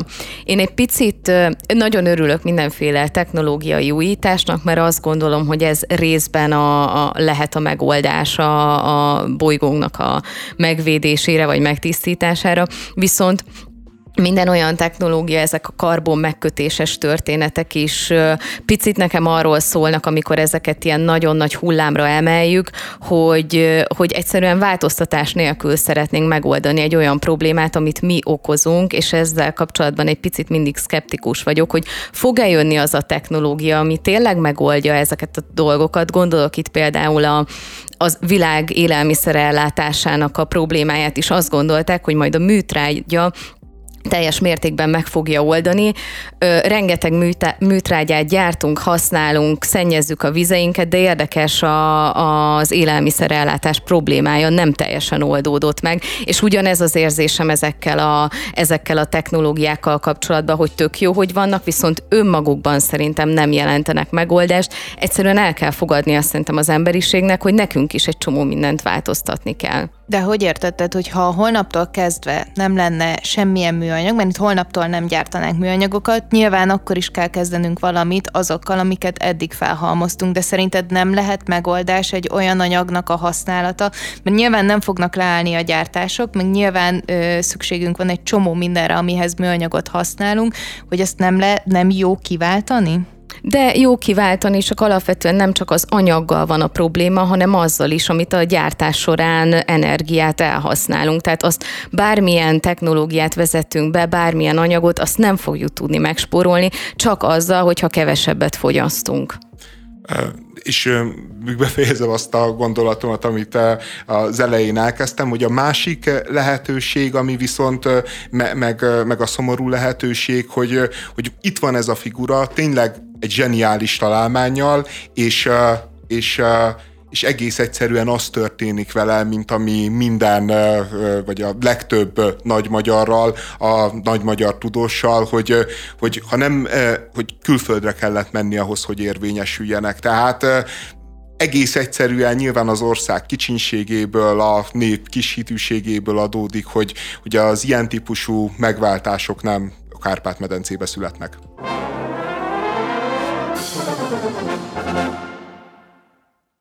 A vízügyet felügyelő belügyminiszter Pinter Sándor felmenti azt a vízügyi igazgatót, akinek az aláírásával kritikus szakvélemény jelent meg a Debrecenbe tervezett akkumulátorgyár vízügyi vonatkozásairól. Kincses Dániel, a Tiszántúli vízügyi igazgatóság vezetője azt mondta, ő is a napokban tudta meg, hogy felmentik, és váratlanul érte a hír, de mivel hivatalosan írásban még nem kapott értesítést, a részletekről nem nyilatkozik. Mivel a belügyminisztérium sem válaszolta az újságírók megkereséseire, egyelőre nem nem tudni, hogy a felmentésnek és a szakvéleménynek van-e köze egymáshoz. Ugye az az érdekes, hogy eddig a szakvéleményt nem láthattuk, tehát a megállapításai nem kerültek nyilvánosságra, de már ez a, ez a lépés megtörtént. Én tennék egy javaslatot, akkor gyorsan titkosítsák is, hát ha senki nem fogja megtudni, hogy mit tartalmazott ez a, ez a szakvélemény. Az a baj, hogy a civil szervezetekre ez eljutott. Nem már. De a, a, az, hogy a Pintér Sándor uralja az oktatást, meg uralja a környezetvédelmet, azért ez hát se az oktatásnak, se a környezetnek nem jó hír, hogy egyszerűen fogalmazzak. Egy nyilván katona ember, egy rendőr tábornok úgy kezeli a, ezeket a problémákat, ahogy a, az ő szakmai sztenderdjei az diktálják, már pedig mit tudom én, 50 éves hosszú és eredményes pályafutása alatt ő akkor találkozott ilyen típusú kihívásokkal, hogyha éppen környezetvédőket kellett valahonnét elszállítani, tanárokat kellett mondjuk eltávolítani, és és, és egész egyszerűen a figurából hiányzik mindenfajta ö, szakmai és emberi alázat, ami, ami kellene ehhez a két ö, területhez, amit, ö, amit rábíztak. És egyébként lehet, hogy ő kitűnő belügyminiszter, nyilván egy ért hozzá, és, és jól felkészült szakember, viszont ezek, ezeknek a területeknek nem, hogy nem ismerője, de még csak nem is tisztelője. És, és úgy működik, hogy aki ellenszegül, aki kiáll a sorból, aki, aki máshogy viselkedik, mint a napi parancs, az, azzal statáriálisan elbánik. Tehát nem csinál mást e, ezzel a vezető vízügyi szakemberrel, mint azokkal a tanárokkal, akik figyelmeztető sztrájkot tartottak, és nem tartottak meg mondjuk két vagy három órát, és ezért kirúgdosta őket. Most ugyanezt történik, csak most a környezetvédelem területén. Mert a Pintér Sándor így kezel problémákat, így old meg problémákat. És, és az igazán szörnyű, most azon túl, hogy, hogy egyáltalán hogy kerültünk olyan helyzetbe, hogy Magyarországon nincs oktatási minisztérium, meg nincsen környezetvédelmi minisztérium, hogy amikor megvalósulnak ezek az akkumulátorgyárak, legyenek akármilyenek, legyen akármilyen a technológia, legyen nagyon biztonságos, egész egyszerűen senki nem fog benne hinni, mert nem lehet hinni abba az intézményrendszerbe, hogy megvéd bennünket, ahol így bánnak el a, a hát kritikus hangokat, most mi, mi volt kritikus, leírta a szakmai véleményét, ahol így bánnak el a szakmával. Tehát hogyan bízzunk a gyerekeinket egy olyan oktatási rendszerre, amely, ahol így kezelik a tanárokat, és hogyan bízzunk beruházásokba, ahol a, a különböző környezetvédelmi szakemberek, hogyha valami olyat mondanak, ami nem tetszik a beruházó kínai multinak, akkor már repülnek is. Az elvárásaiddal van probléma, András, mert itt nem az a helyzet, hogy a, az embereket kellene megvédeni a gyerekeinket, hanem Pintér Sándor azt csinálja, amire őt felhatalmazták, hogy védje a kormányt, védje a, a betonbiztos hatalmat, és ezt nagyon szépen elvégzi, és amint innen közelíted meg a történetet, már is sokkal nyugodtabban fogsz aludni. Mondjuk egyébként érdekes, hogy ebben a szakvéleményben már amennyit tudni lehet róla, nem azt mondták ki, hogy ez esélytelen, hogy ide akkumulátorgyárat kell telepíteni, hanem azt mondták, hogy nagyon is át kell gondolni. És szerintem, ami problémára valaki felhívja a figyelmet, az még mindig kiküszöbölhetőbb, hogy akkor itt mindent átgondolunk, mert nyilvánvalóan lehet erre azt mondani, hogy inkább ne tegyünk oda a gyárat, vagy nem tudom. Viszont András, én egy kicsit szkeptikus vagyok azzal kapcsolatban, amit mondtál, hogy itt majd senki nem fog bízni innentől kezdve az akkumulátorgyáraknál, mert én emlékszem arra az időszakra, amikor így az ismeretségi körömben megnövekedett azoknak a száma, akik ráláttak az Országos Meteorológiai Intézet működésére, és mindegyikük tudni vélte, hogy egyébként nagyon-nagyon sok probléma volt a vezetőkkel, és nyilvánvalóan nem az augusztus 20-ai események miatt távolították el őket. Tehát itt lesz majd egy ilyen, nem tudom, egyik oldalon egy felháborodás, meg a másik oldalon egyébként mindenki tudni fogja, hogy ő szakmailag, már hogyha megjelenik a sajtóba, hogy ő szakmailag egyébként miért nem végezte jól a munkáját, aztán megyünk tovább. A, amikor egyébként tényleg szembesítik az embert, és és nyilván ez valid érv, hogy nézzünk, hogy van akkumulátor beruházás Németországban, akár pont ennek a kínai óriásvállalatnak a kivitelezésében, Spanyolországban most jelentettek be egy nagy, hatalmas akkumulátor beruházást, tehát hogy, hogy ez egy létező dolog, létező technológia, hogy miért beszél az ellenzék, vagy miért beszélnek ellenzéki érzelmű polgárok ez ellen, akkor egyébként tényleg itt a válasz. Tehát, hogy Németország országban én el tudom képzelni, hogy, hogy egy környezetvédelmi szakember leírja a fenntartásait, és arra az a válasz, hogy oké, okay, a, a miniszter úr megbíz egy bizottságot, vizsgálja ki, nézze meg, mérje meg, derítse fel, hogy igaz-e vagy nem igaz a dolog. És Magyarországon meg az történik, hogy ezt az embert a nulladik lépésben eltávolítják a munkahelyéről. Ezek után ki fog fellépni, a, aki mondjuk félti a munkáját, vagy szeretne karriert csinálni a vízügyi hatóságnál, ki fog merni fellépni bár, bármikor is a kínaiakkal szembe. Senki, sehol. És a, a, a kínai ez egy dolog, meg mondhatjuk, hogy most a jövőt nem látjuk, hogy majd várjuk meg, hogy mi történik, de azért bizonyos értelemben belelátunk a jövőbe. Gödön van a Samsungnak ugye egy akkumulátorgyára.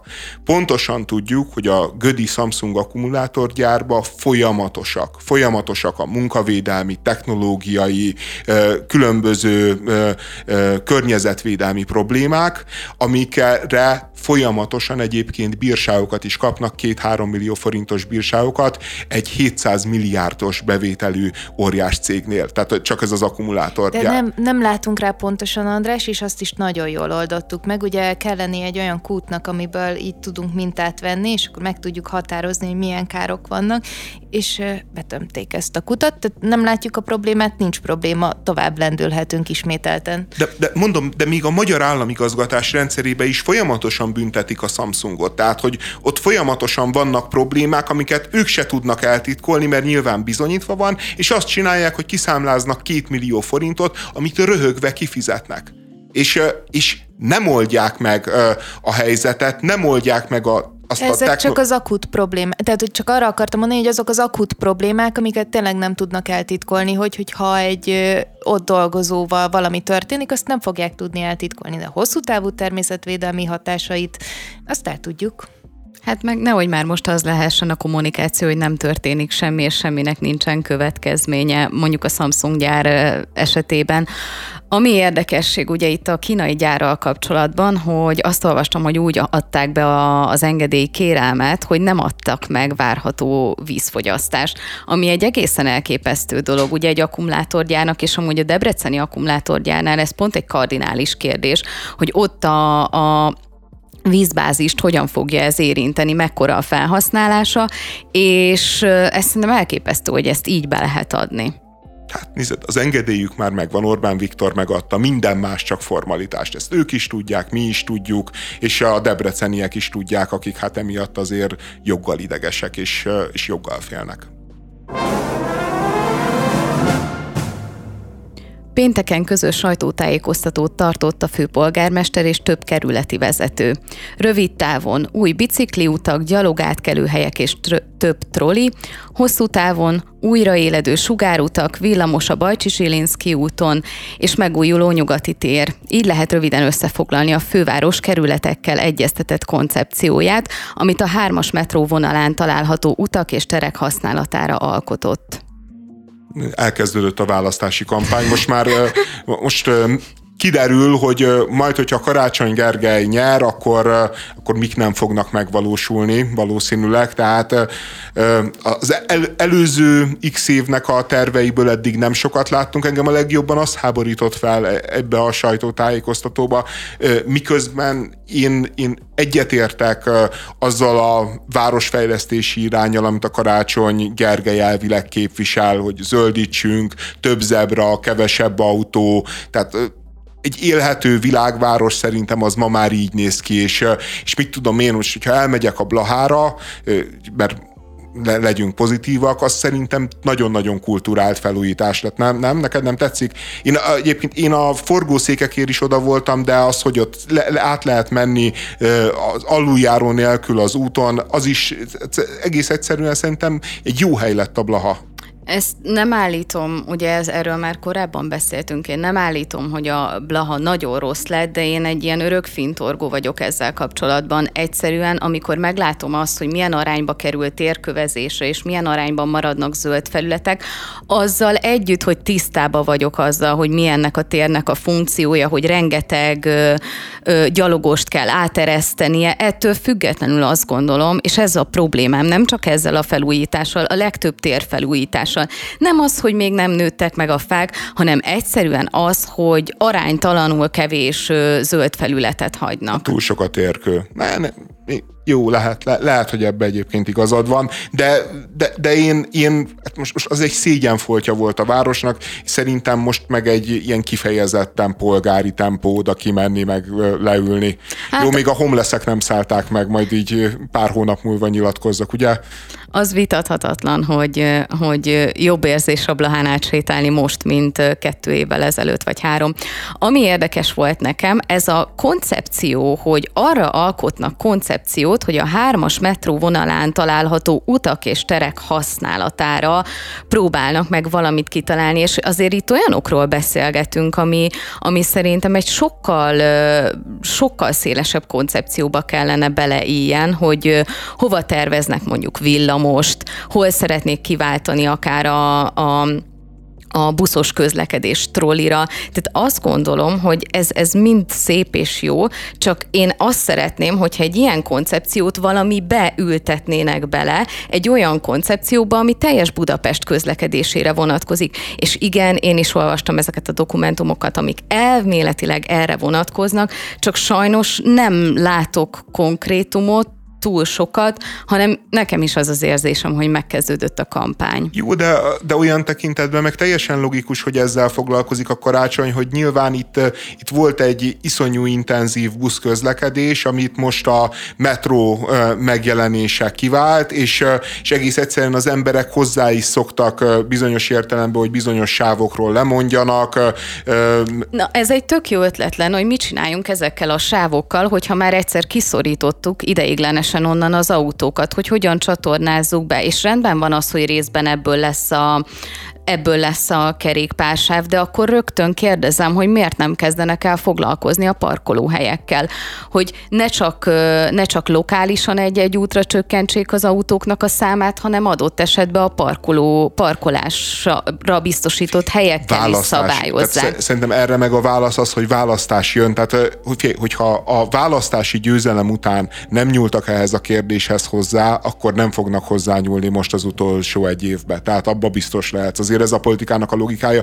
Ami engem felháborított ebbe a ö, sajtótájékoztatóba, az ö, jó, az egyik egy ilyen piti dolog a részemről, de engem annyira irritál a városházatér, ö, és, ö, és ö, most is be lett ö, lengetve, hogy, ö, hogy majd csak a választás után 2024-ben lesz hozzányúlva. Ugye azt kell tudni, hogy ez a városházatér, ez, ö, ez ott van a Deák téren, a Deák tér mellett, az egyik legszebb köztere lehetne Budapestnek.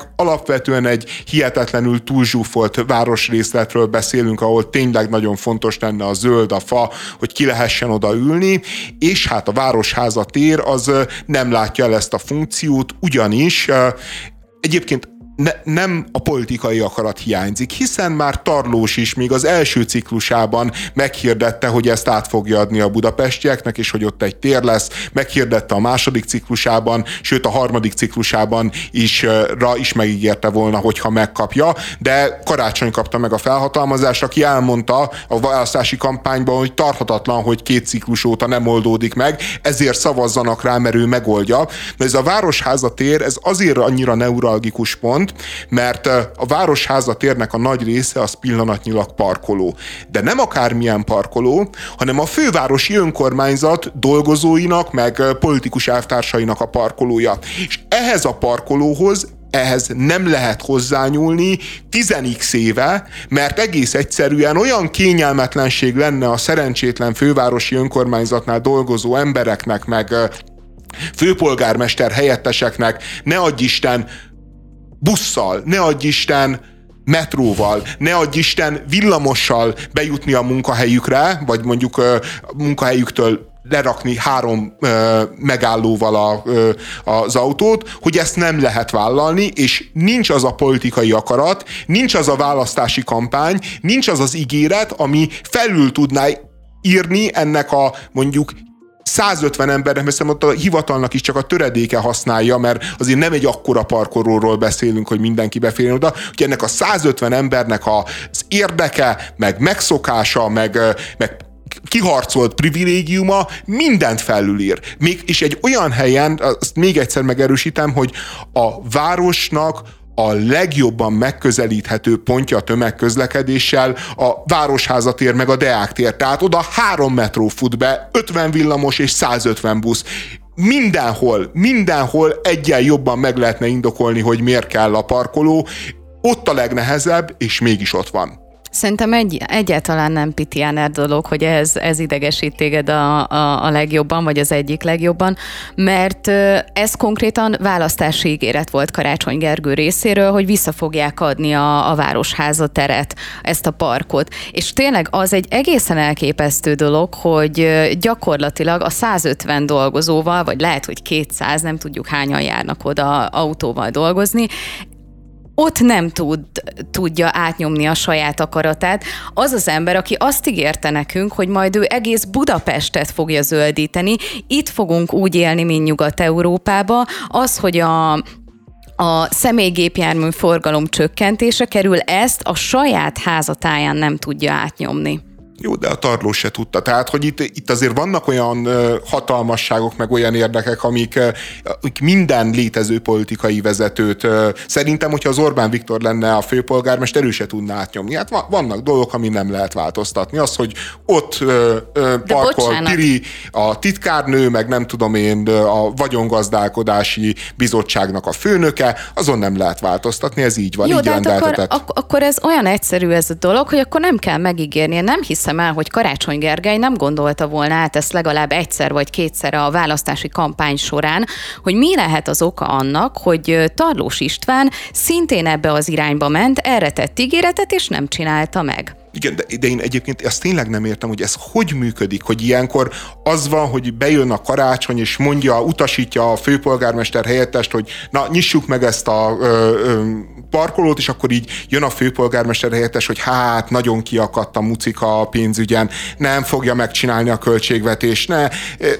Gergő, akarod te a költségvetést? Igazán akarod? Mert, mert, mert mucika nélkül nem lesz költségvetés. És így zsarolják, vagy mi, mit csinálnak, vagy, vagy tényleg az van, hogy ilyen maffia-szerűen működnek, és egész egyszerűen az első nap így a négy-öt csúcsparkoló az elkapja a főpolgármester, kicsavarják a karjait, lekötözik egy székhez, és azt mondják neki, hogy nézzet, srác, van két lehetőség, te főpolgármester leszel, és mi itt parkolni fogunk, vagy soha többet nem lát téged se ö, a budapesti közvélemény, se a családod, válasszál.